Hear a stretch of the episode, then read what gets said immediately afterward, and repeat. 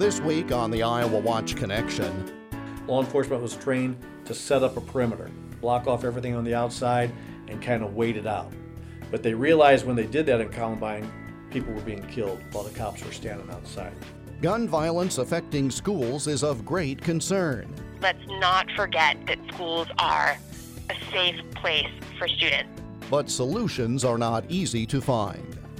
We don't talk in detail about our protocol, but what I'll tell you is we train at all the facilities. When the when the students are away from BV, we have live active shooter training there. Under the Gun, a report prepared by college students, is our topic this week. The Iowa Watch Connection is presented by the Iowa Center for Public Affairs Journalism, online at iowawatch.org. Here is Jeff Stein. With every report of a school shooting, there's a renewed call to do something. That something is probably some things, but the conversation continues. Young people have been increasing the volume of their voices for reasons that should be obvious. Three students at Buena Vista University at Storm Lake, working with faculty member Andrea Franz, prepared a report that aired on KBVU radio from campus recently. We share portions of it with you this week. It was prepared by Sarah Nicholson, Kimberly Diaz, and Dee Friesen, who speaks next. On March 14, 2018, a small group of Buena Vista University students and teachers walked out of their 10 a.m. classes to pay tribute to the victims of the Parkland, Florida school shooting. It's cold as professors step up to the microphone. The overcast morning seems to reflect the mood of those gathered. Schools all across the nation held walkouts in honor of the victims. We're ed majors, so this is kind of an important thing for us. This is going to be our future working in uh, community school buildings, so understanding how school shootings impact our students and ourselves as educators. You know. There's a lot of distance between Florida and Iowa, but when it comes to tragedies like school shootings, we all seem to agree the distance isn't as nearly as far apart as we think. In the weeks since Parkland, the national debate about gun violence has amplified, and people have proposed a number of potential solutions, from better gun control laws to better health reform, and perhaps the most controversial suggestion coming from President Trump himself, suggesting that arming teachers is the best way to save lives. Once the shootings happen, it becomes a blame game. But should it? Our research suggests that perhaps the most effective way to address school shootings is by pooling our resources rather than drawing dividing lines based on agenda. In an effort to unravel some of the complicated components that surround a school shooting, we decided to talk with the professionals in the crosshairs of these national conversations. Mark Prosser is a Storm Lake police chief. With almost 40 years of experience in the field of law enforcement, he has seen the evolution of investigation in terms of active shooter situations. Storm Lake, Iowa is a small community. Its public school is made up of approximately 2,500 students. The Public Safety Office and Police Headquarters sits directly across from the public high school, putting school issues literally in Prosser's backyard. We don't talk in detail about our protocol, but what I'll tell you is we train at all the facilities. When the when the students are away from BV, we have live active shooter training there. We train at night in all of our schools. Uh, we are doing training currently in churches and for church people uh, in our area as we're starting to see that trend pick up with, with church related shootings. Uh, so we, we train on entries, we train for all of our officers. Uh, we don't wait for tactical teams. They're all trained as what we call rapid response teams. If we if they call out active shooter protocol, they start calling for assistance. They start dispatching fire. They start sending it. It's all automated uh, with, with, no questions asked to, to streamline the process because we know that in every one of these situations, I don't care if it's the NYPD with 30,000 cops or Storm Lake with 19, there is chaos. And so you have to control the chaos and be as efficient as, as possible with the resources that you have available. And we train for that um, year round. Prosser mentions the amount of training law enforcement goes through for handling these situations. Training has become prevalent with the rise in school shootings happening over the country, even in small town Storm Lake, where this has never happened before. But how is law enforcement able to structure their training without any type of information from past shootings to help manage future ones?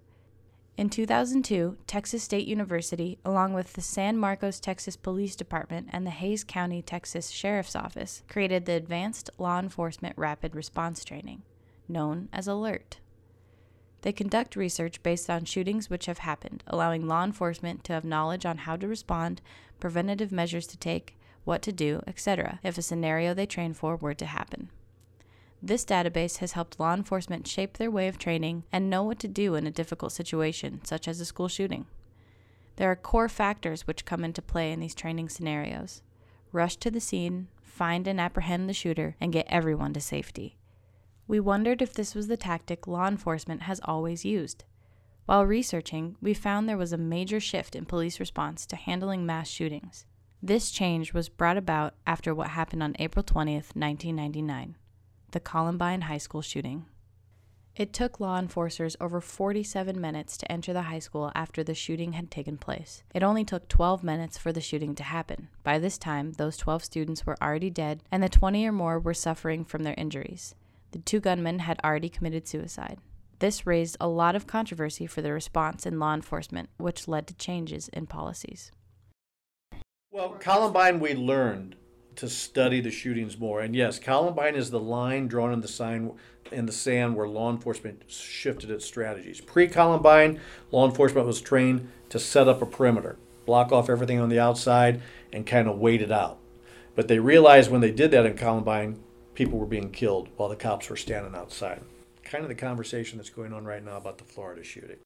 The first officers, one, two, or three that arrived there, are now equipped and equipped differently to go in, past the wounded, past those that are in need of medical assistance, and do one thing find and end the threat.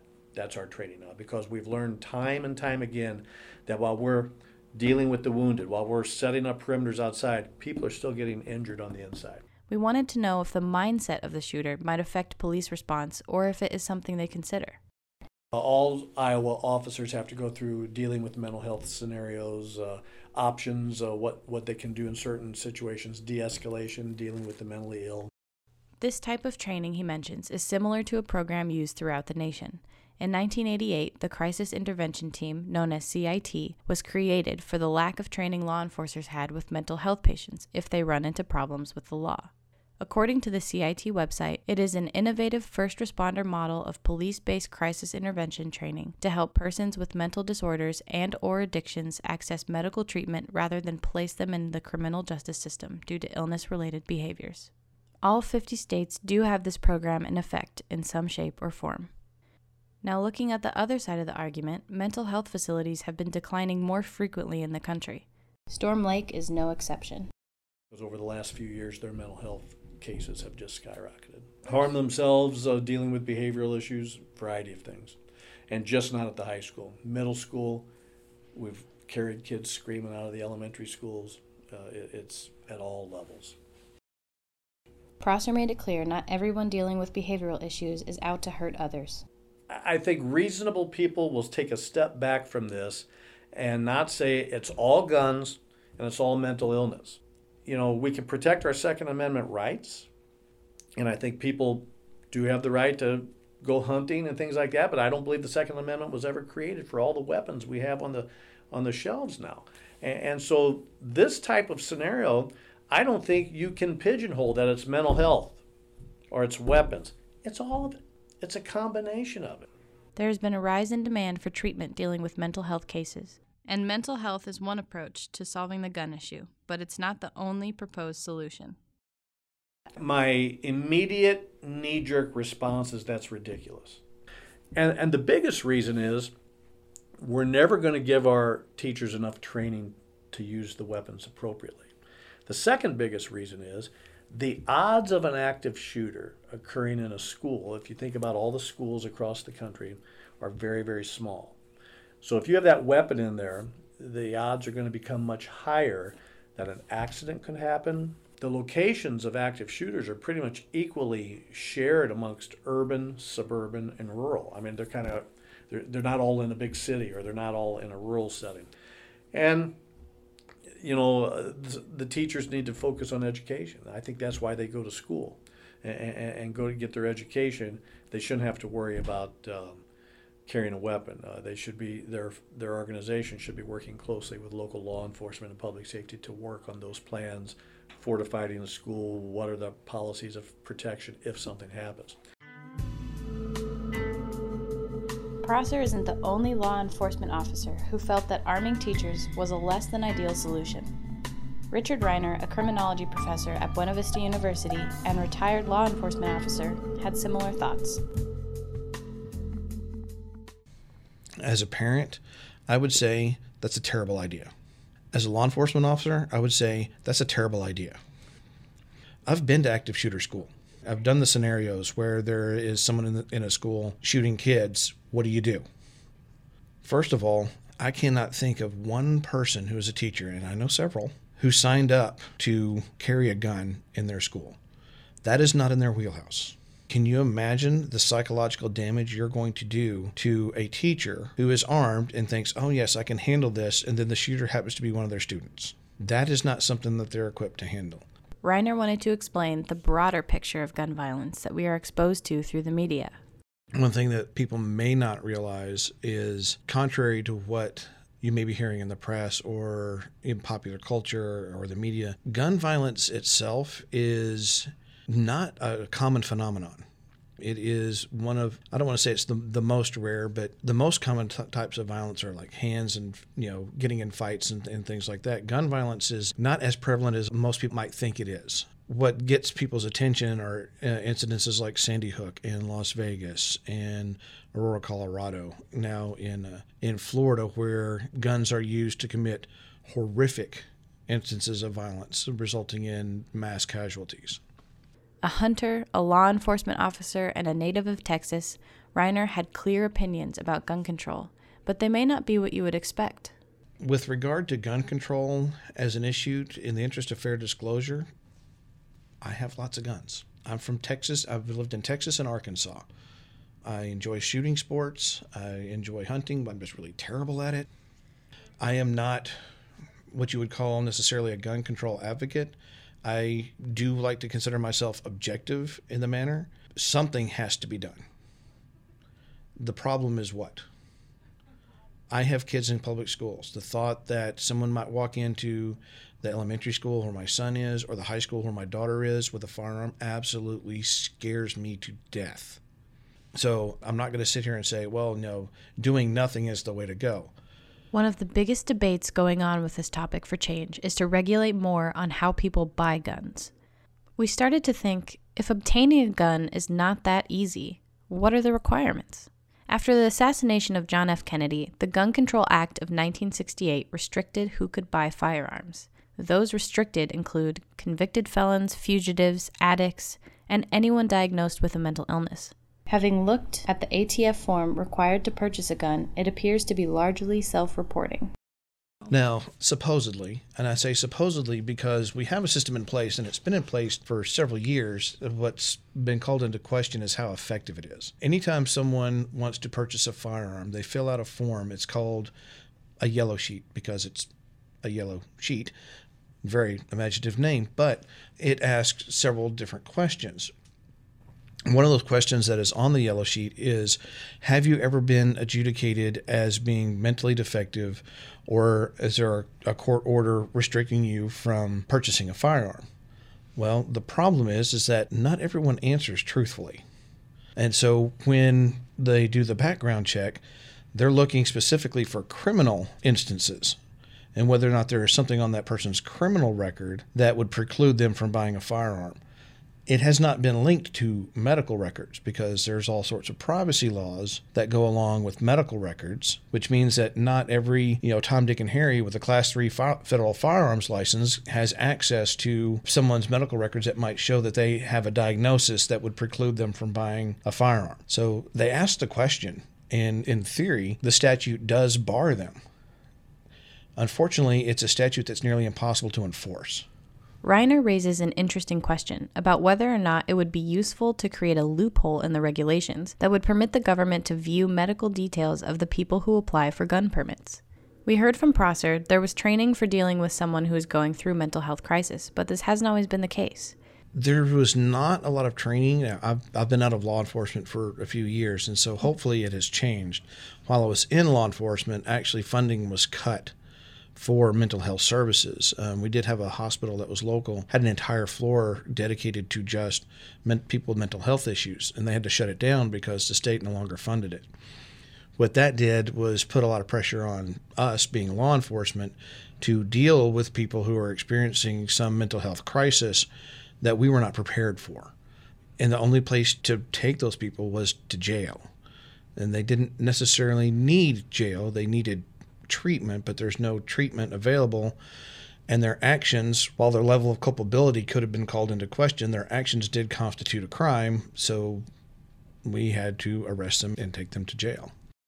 More of this report on gun violence issues prepared by Buena Vista University students when the Iowa Watch Connection continues.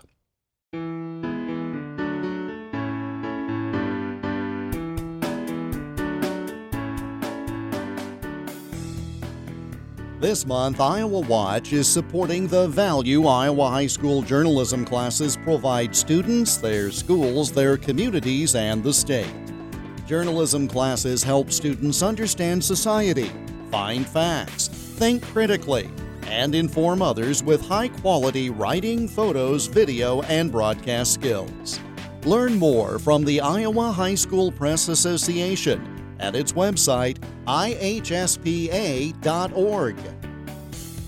The Iowa Watch Connection radio program is part of a statewide audience engagement project organized by the Iowa Center for Public Affairs Journalism, an independent, nonprofit, nonpartisan news organization. The center is dedicated to producing high quality investigative and community affairs journalism in Iowa, while also training journalism students to do this work at a high ethical level. The center is found online at iowawatch.org. Welcome back to the Iowa Watch Connection. I'm Jeff Stein.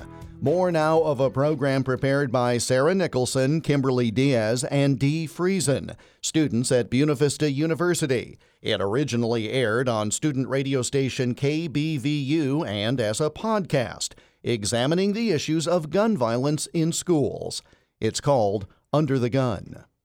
My name is Dr. Nadine Connell. I'm an associate professor of criminology at the University of Texas at Dallas. I am the director for the Center of Crime and Justice Studies, and I am a school violence researcher. Dr. Connell is currently in the process of compiling a database of all known school shootings that have occurred since 1990. The project was funded by the National Institute of Justice with hopes of trying to develop a database that may offer insight into what makes up a school shooter and if there's a way to prevent future incidents. Connell has found some interesting anomalies in regards to the 300 cases they currently have. There was a media account that said that there had been over 200 school shootings since the shooting in Newtown, Connecticut, Sandy Hook shooting it was odd to me that it suddenly seemed out of nowhere people were commenting on how common this event had become because in my own research and in my own um, interactions with colleagues, I had not seen anything to that effect. So we did a class project and we looked at it in more detail. So we started finding out that um, many of the events that were deemed school shootings were shootings that happened at a school which is a very different thing, I think, in the public awareness than school shooting. Last year in San Bernardino, California, there was a teacher. She was shot, her students were shot because her estranged husband followed her to her workplace and shot her. That's not a school shooting. We don't prevent that the same way as we do what happened at Sandy Hook, what happened at Columbine, and of course, what happened at Parkland. And there appear to be about four main typologies of school shootings. One is, of course, the classic rampage shooting. Those seem to be one of the least common type. There are actually a lot of shootings that happen on school that are adult perpetrated. By that, I mean somebody who doesn't belong at the school, who's over 18, who legally has access to a firearm, um, and for no good reason should be at the school. Uh, and then we actually found a subset of shootings that were student perpetrated, but they actually were suicide. And I think that is a piece of the conversation that gets left out. That students who break into the school in the middle of the night and, and shoot themselves. So that's a very different problem for a school to deal with. And then the fourth is what we call community violence. And this is the one I think we're interested in because it has applications beyond the school and this is probably the most broad because it seems to cover everything from gang disputes that happen on school property to fights at basketball and extracurricular activities and football games. So if there's a shooting, it may happen on school grounds because the football field is attached to the school, but it may not be because of anything that has to do with the school. What we're taking from this right now is we can't say that because a gun has gone off on a school property that it was a school shooting. We really have to better understand these incidents so that we can figure out the best strategies because there's more than one.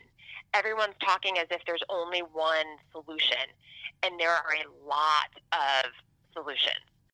In your research, have you found links to mass shootings and mental health issues? I think there are, two things that we have to think about with mental health. One is the uh, issue with suicide, as I mentioned. Uh, many times when we are seeing shootings at school, it is adolescents, students who are suffering from a mental health issue that is self harming. We talk about shootings and mental health from the perspective of outward harm, but in fact, our data suggests that there is a significant portion of students who are harming themselves and have no intention of harming others. That is a mental health issue that we can address within schools. And I think that piece is, is more common right now. And I, I want to really stress that the number of people involved is so low, it's really hard to make predictive connections. Most people who have these things wrong with them do not hurt people but there is a small subsection of rampage shooters, school shooters, who appear to have certain psychological disorders, and they seem to fall under the we wouldn't call it schizophrenic because they're under 18, but schizophrenic type of disorders. Because many of them did die during the shooting, we're making these diagnoses based on looking back. And so, and talking to friends and talking to family. So many of them do not have a record and official diagnosis, but we think that they may have suffered. But some do. So there does appear to be a profile is such a strong word, but a profile of certain characteristics that we think may be more likely for rampage shooters. Segments of a radio report and podcast produced by Sarah Nicholson, Kimberly Diaz, and Dee Friesen, students at Buena Vista University, working with faculty member Andrea Franz. And that brings us to the close of this week's program. We're back again next week at this same time. I'm Jeff Stein. Thanks for joining us, and we hope you'll make the Iowa Watch connection again next week. The Iowa Watch Connection is a copyrighted presentation of the Iowa Center for Public Affairs Journalism, which is solely responsible for its content. For more information about the center, including how you can contribute so high quality investigative and community affairs journalism and student training can continue, go online, iowawatch.org.